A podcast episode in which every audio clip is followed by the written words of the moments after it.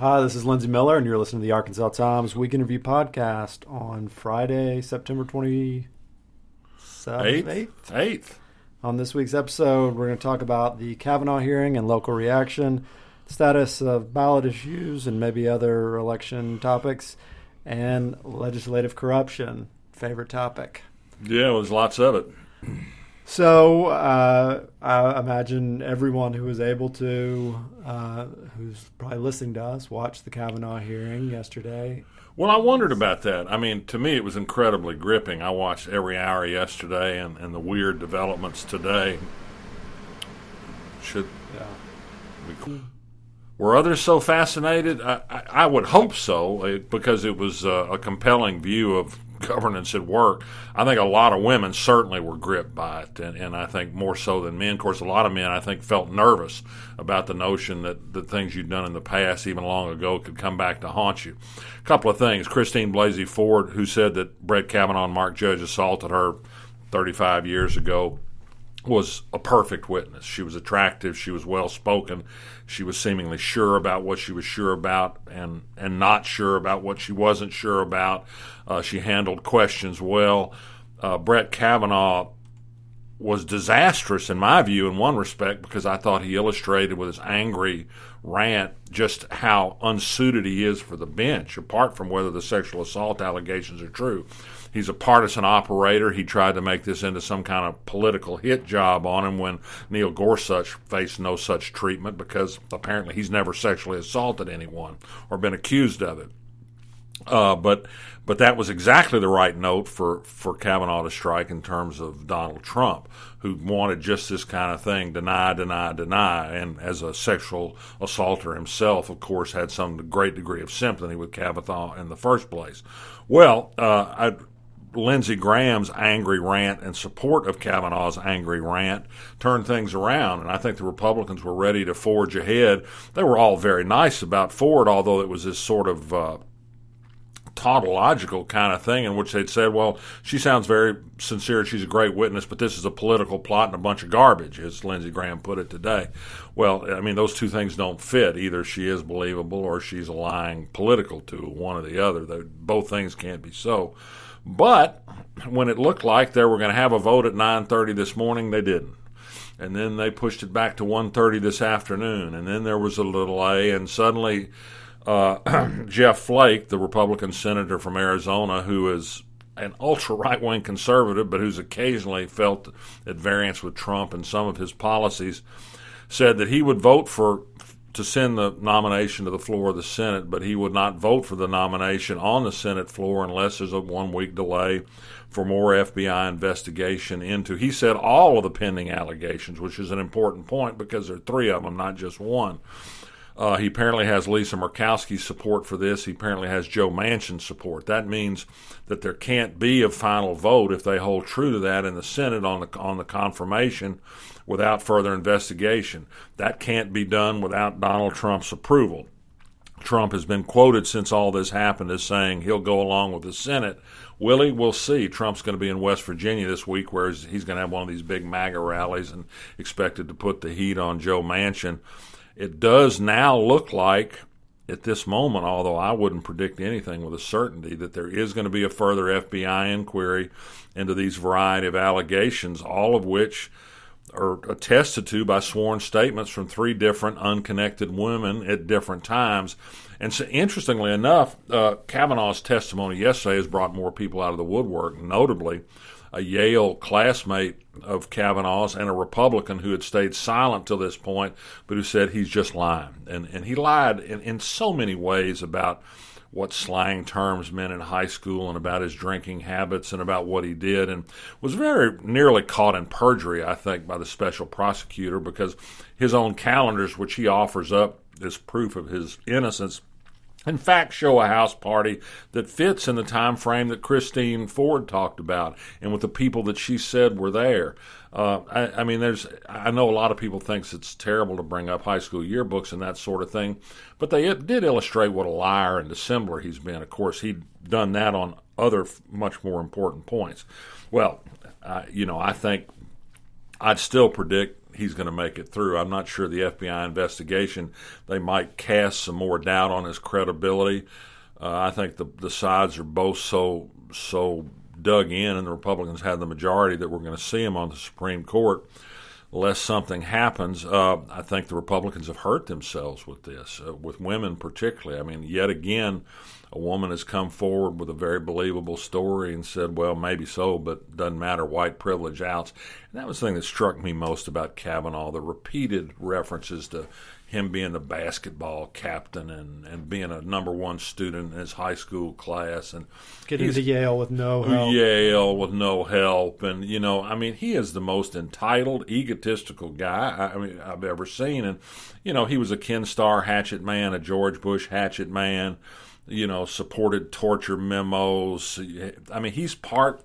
Talk about conspiracies. I mean, Citizens United, which unleashed dark money, unleashed $15 million of dark money to support his nomination. And it's coming out of the same people that want to have a Federalist Society take over the Supreme Court.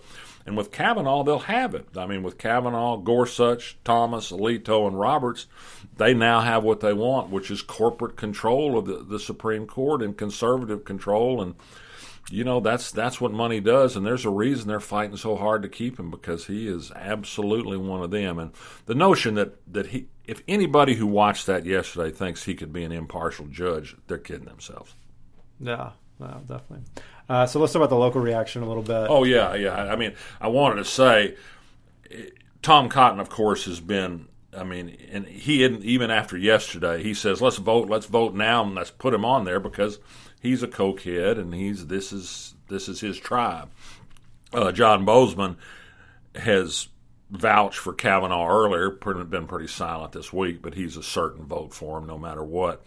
Interesting has been how quiet others have been. Uh, Governor Asa Hutchinson refused my repeated request for a comment on it.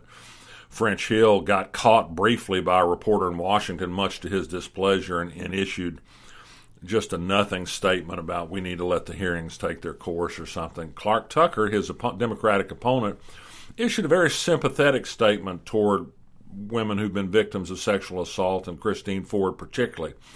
Uh, perhaps he recognizes the idea that maybe even in the suburban areas of central Arkansas, there are some women that are going to be receptive to the notion that you know enough is enough on white male privilege.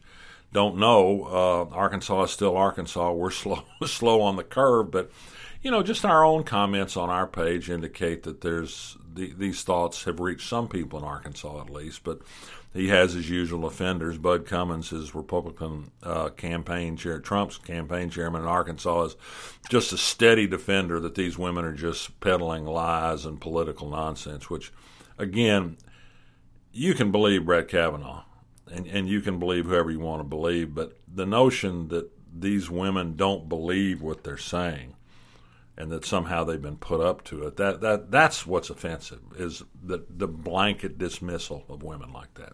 No definitely. You know it's it is very possible that this happened. Kavanaugh doesn't remember it and believes that it didn't happen, and that's why he's so vociferously fighting against I, it. I, I still believe that is a plausible scenario that he was blackout drunk and did something stumbling drunk that he doesn't want to remember, doesn't want to remember. Of course, the big missing piece is his buddy Mark Judge, who's written a book about about being blind, stumbling, and drunk and doing ter- terrible things, and whose girlfriend, former girlfriend, is prepared to testify before the Senate committee that he related to her his embarrassment about taking part in, a gangbang of women when he was in high school that he may have thought was consensual, but was not a method of behavior that you want to have to get on a witness stand and talk about. And uh, he's been hiding out, and and Kavanaugh repeatedly was asked why don't you want to have the FBI take a look to clear your name? And he never, never, never, when I answered the question, was finally moved to silence and under questioning by Dick Durbin. So, although I, I don't necessarily think an investigation is going to resolve this issue, but uh, certainly it'd be an impartial look by trained investigators at piecing together facts about some of these things that would be useful. Finally, uh, we should mention maybe the worst, certainly local Oh. response, and that's from uh, State Senator Missy Irvin of Mountain View, who just tweeted in the middle of it, Emmett Till. in response to Kavanaugh being called to testify, just said Emmett Till, which the clear implication was that, that Kavanaugh's being lynched, like the young black man in Mississippi who was killed by Who was actually lynched. Who He, he was actually lynched. He was murdered by segregationists for allegedly whistling at a white woman, although Body was mutilated. yeah, and so I mean the the. The, it's an imbecilic thing to do, and, and I called her out on Twitter, and she took the tweet down.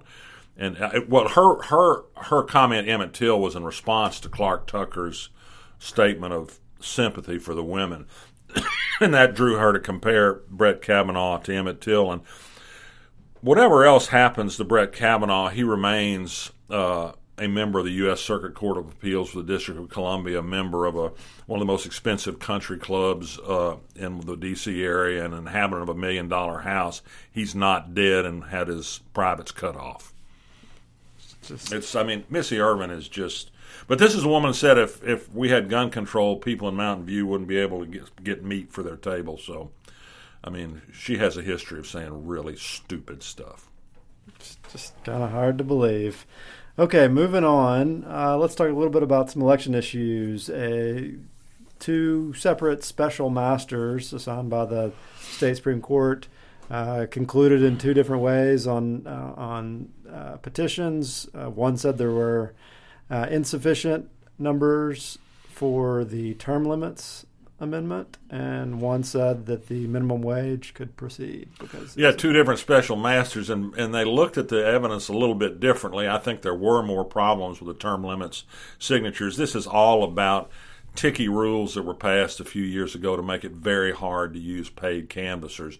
You have to comply with background checks and residency and notarize signatures and and it was it was designed specifically to discourage paid popular petition campaigning, and it worked on the term limits amendment. Didn't work on minimum wage. Uh, at least so far, the Supreme Court will review both those decisions. They could uphold both of them, reverse both of them. We don't yet know. In a way, I'm kind of sorry they didn't. I'm not sorry they didn't reverse the minimum wage because I think we need it on the ballot. We need to pass it. But uh, David Couch, who's the attorney who oversaw that petition campaign, said if they did overturn his petitions on the ground that they they didn't comply with some of the ticky res- parts of the signature law, that he was going to file a federal court lawsuit that this was this was a violation of equal pro- of equal protection and unconstitutional. It's really very simple. These rules apply only to people who are paid, not to people who are unpaid all of these things that are supposed to protect ballot integrity, we assume for volunteers, but not for people who are paid and have supervisors. I mean, in a funny way, this sort of runs counter to Citizens United. I mean, it's like punishing people with money for once rather than coddling them. But nonetheless, it's it's a good argument. This is just an effort to make it harder to reach the ballot for one special class, and they're in the justification for it. If anything, I think the paid canvassers show that they work harder to follow the rules than the volunteer groups do. For people who haven't been following closely, uh, explain how the Arkansas State Chamber of Commerce has been involved in the ballot process. They they were in the fat middle of both of these. They're they're everywhere. Not, the, the Arkansas State Chamber of Commerce, which represents the state's major industries and is a hugely well-funded lobby, uh, has is the driving force behind issue one, which is to place a limit on damages and lawsuits, place a limit on attorneys' fees, and to strip the Arkansas Supreme Court of rulemaking authority in favor of the legislature. They want the corporations, through their lobbying efforts in the legislature, to be able to control the courts. Uh, they oppose term limits and were successful so far in knocking it off the ballot because they own most of the people in the legislature and they don't want this term limits law, which would set a 10 year limit and pretty well clean the legislature out of some of its worst and most corporate friendly members within two years' time. They didn't want that to happen. They, of course, are spending to try and knock the minimum wage increase off the ballot because, uh, well, they'd have to pay their workers more, and they don't. They don't want to do that.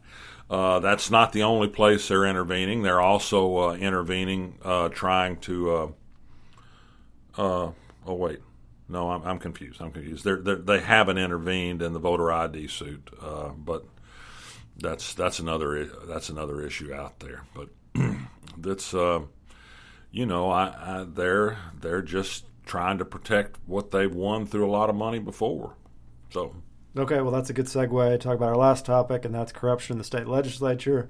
Uh, you wrote a long blog post on Sunday uh, outlining a bunch, in part because of in response to uh, some some pieces in the Arkansas Democrat Gazette over Sunday. Mike Wickline had a great piece uh, on how former Democrat Joe Jett loaned former Speaker of the House Jeremy Gillam sixteen thousand dollars just before Jett switched parties and became chair of the influential Tax and Revenue Committee.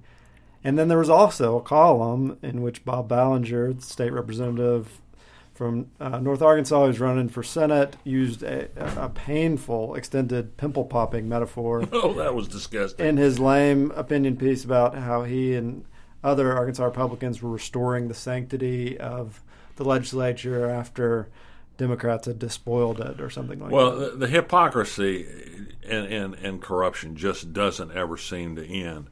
I mean, this this Joe Jett's loan wasn't disclosed. Loans are supposed to be disclosed. They came up with some cock and bull story that it was a farm to farm loan and not a real commercial loan. Garbage. And, and Joe Jett, who's a nice guy and in, in many ways, said, "Well, this is just helping out a friend." Well, you just don't help out friends this way. Just this is just like when a friendly lobbyist helped out Jake Files. Turns out that uh, Jim Hendren, who proclaims himself suddenly as an ethical paragon in the Senate, loaned money to uh, an, another crooked legislator for a time, Jake Files, when he had the shorts back when he was stealing state money that, that Hendren helped him get for his misbegotten project in Fort Smith.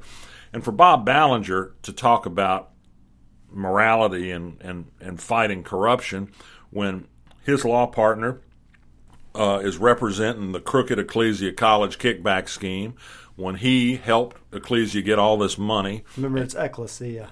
You know, but except I heard some other people saying it. I don't know. I, we need to definitively work. I've heard it both I, ways. I think Ballinger has told us that it's Ecclesia. Oh, himself has. Well, okay, Ecclesia, whatever the hell that is but he's gotten paid money out of the ill-gotten gains to do legal work for him. Uh, he uh, he and Story are big pals and have done business with a guy that got uh, one of the marijuana cultivation permits after Travis Story got put on the marijuana commission by who else? Crooked Jeremy Gillam, and I say crooked in the sort of morally corrupt way. I don't mean criminally corrupt. He's been charged with no crimes he got out of the legislature after he'd done enough favors for UCA to get hired as a $130,000 a year lobbyist. I mean, we've had what seven people indicted or charged, but the number that have been found in the middle of smelly stuff goes on almost beyond count. Most of them, not entirely, but most of them currently Republicans. They got in power and they set about quickly the business of cashing in. There's a whole floating gang of unemployed legislators out there who live off their legislative salary, per diem and the freebies you get from being there. Some of them have set up these bogus consulting companies in which they get paid by people with interest at the legislature for their valuable expertise. This is why I came around on term limits and why I'm sorry it got knocked off the ballot. I think the only hope is just to throw them all out. We'll lose a few good ones, but by far we'll throw out rot. We may get new rot, but at least they won't have learned all the crooked ways yet. Okay, well, let's leave it there. Is that mad enough? I mean, I just still get mad thinking about it. Yeah. Was... Ernie wrote a pretty good history. Uh, Ernie Dumas, I recommend his column that followed up on that with some of the history of of, of uh, corruption in Arkansas. He notes that there there weren't any convictions during the Clinton era for any crooked legislators. I'm sure there were some, by the way. Don't get me wrong. Uh, all right, let's move on to endorsements. What do you got this week?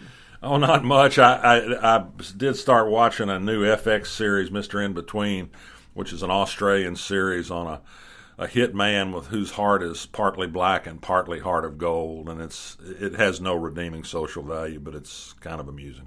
Okay, well I'll stick to TV, and I I still have the last episode to finish, so maybe my judgment will will change. But forever, the new Netflix show starring Maya Rudolph and Fred Armisen I thought was quite good and different from you know every other 30 minute dramedy that's out there.